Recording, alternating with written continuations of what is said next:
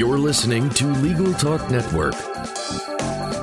Hello, and welcome to another edition of Special Reports on Legal Talk Network. This is Lawrence Coletti, and I'm the host for today's show, which is being recorded at the American Bar Association's mid year meeting in San Diego, California. We're here to cover this event for you, our listeners. And joining me today, I have a special guest, Mr. Will Gunn. He is the chair for the Commission on Racial and Ethnic Diversity in the Profession. Welcome to the show. Thanks very much, Lawrence. It's a pleasure to be here. Well, thank you for stopping by. So, you know, we've uh, we're, we're still getting to know the ABA. We've been covering a few of their events over time, and uh, you know, uh, one of the things we noticed uh, on this particular round was some awards that were going on, and so this was something that we didn't get a chance to cover the last time. And so uh, earlier in the day, we met with the SOGI Commission, and then we saw on here the uh, Spirit of Excellence Awards, and so that's why I wanted to talk with you about that because it seems like it's a very important. Uh, it seems like it's a very important part of the ABA to recognize lifetime of work, especially when it comes to benefiting communities and people in law. So, um, the Spirit of Excellence Awards, um, you know, is is part of one of the things that the Commission on Racial and Ethnic Diversity in the Profession does. But I think a logical place is to talk about the commission first, so the history of and how it got started. But uh, before we get to that, for the benefit of our audience, tell us uh, where you work and what you do. Well, Lawrence, I am a consultant and I also practice law in the Washington, D.C. area. I live in Northern Virginia, but I'm a retired Air Force JAG. Oh, fantastic. Formerly served as the General Counsel for the United States Department of Veterans Affairs from 2009 to 2014. So I was an appointee in the Obama administration. Excellent. And so now you're volunteering your time. Absolutely. Yeah, and that was one of the big takeaways we had at the, uh, the the ABA mid-year meeting last year in Houston was the name of the game for the ABA's volunteer. It's amazing the kind of work you get out of people that donate their time here. Mm-hmm. I agree. I mean, without without the volunteers, the organization c- couldn't exist and it's so important. So we were just learning so much about the important work that's being done to shape our country, to shape our laws, to make them more fair. Um, and and this year is uh, of particular importance because there's a lot of emphasis on diversity and inclusion. And so uh, one of the things I wanted to get into is the the history of the commission that you work for. Of course, the the Commission on Racial and Ethnic Diversity in the Profession. So what's the history of, and and what's kind of the overarching goal? Well, in August of 1986, the ABA's Board of Governors uh, authorized the formation of a new entity. So in 1986, the ABA's Board of Governors authorized the creation of a new entity, and that entity was the Commission for Opportunities for Minorities in the Profession. Later on, the name was changed to the Commission for Racial and Ethnic Diversity in the Profession. So the, the name was changed. Did the, did the goals change, or why was the name changed? I don't know exactly why the name changed, but the the goals have largely re- remained the same. When we think about uh, the ABA, the ABA has four goals, and one of those goals, goal three, in fact, deals with eliminating bias and increasing opportunities for all members of the profession. And that's what this commission really is focused on, that goal three, eliminating bias and increasing opportunity. So let's uh, let's cut to the uh, the Spirit of Excellence Awards. And so, uh, how many recipients of the awards were there this year? There were four recipients, all outstanding individuals. And so, uh, what's how, how, does one become uh, nominated for for the award?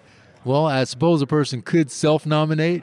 However, uh, usually uh, friends or colleagues will nominate a, a person. This year, I, I, don't recall the exact number. I believe we had in, in the range of 70 to 80 uh, nominations, and out of that, four people uh, were. Um, uh, were selected. And those four individuals, uh, Hugo uh, Chaviano, who is the Commissioner for Labor in the state of Illinois, we had uh, Professor Sarah Deer, who is a law school professor in uh, Minnesota, Dean Joanne Epps, uh, the Dean of the Temple University School of Law, and Victor Marquez, who's an attorney in the San Francisco Bay Area. All outstanding individuals with varied but all distinguished accomplishments. What is the criteria for selection? So, when you look at someone's body of work that they've done, uh, what, what, are some of the guidelines that, for selection? We're looking for excellence, demonstrated excellence in the legal profession, but also a demonstrated commitment to diversifying the, the profession and creating opportunities for others. Let's uh, let's start with uh, uh, Hugo. Is it Chav- uh, Schiaviano? Chaviano. Let's start with uh, Mr. Hugo Chaviano. Yes. Well, Hugo Chaviano uh, came to this country in uh, 1966 at the age of 13.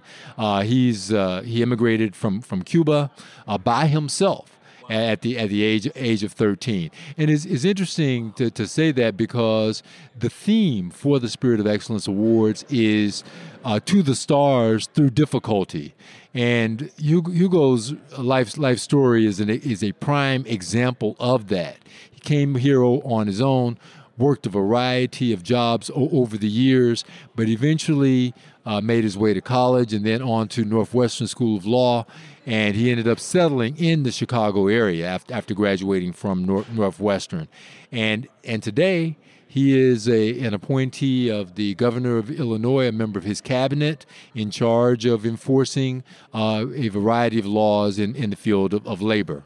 Very impressive. So now, was was he being recognized for his uh, lifetime of goals and achievement, or was was there a particular project that he was working on? It, basically, his lifetime work. He's a former uh, president, for instance, of the National Hispanic Bar Association, as is another uh, awardee and that's Victor Marquez. Victor Marquez is practices law in the San Francisco area. He's also a former president of the National Hispanic Bar Association. Victor is also the first openly gay uh, uh, awardee, to the to the best of my knowledge, and he was the first openly gay president of the National Hispanic Bar Association. So. Victor has been a, a trailblazer in, in a number of ways.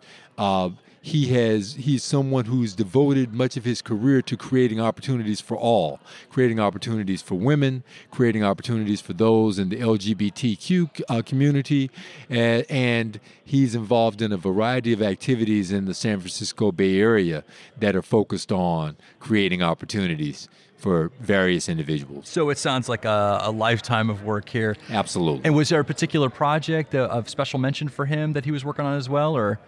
Well, again, it's his lifetime body of work.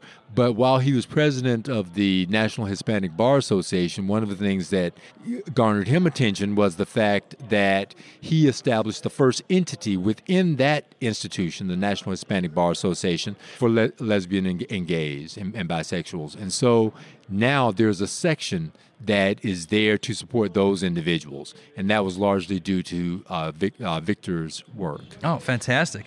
So how about uh, it, it's Professor Siradin? Sarah, Sarah Deer. Sarah Deer. Okay. How about Professor Sarah Deer?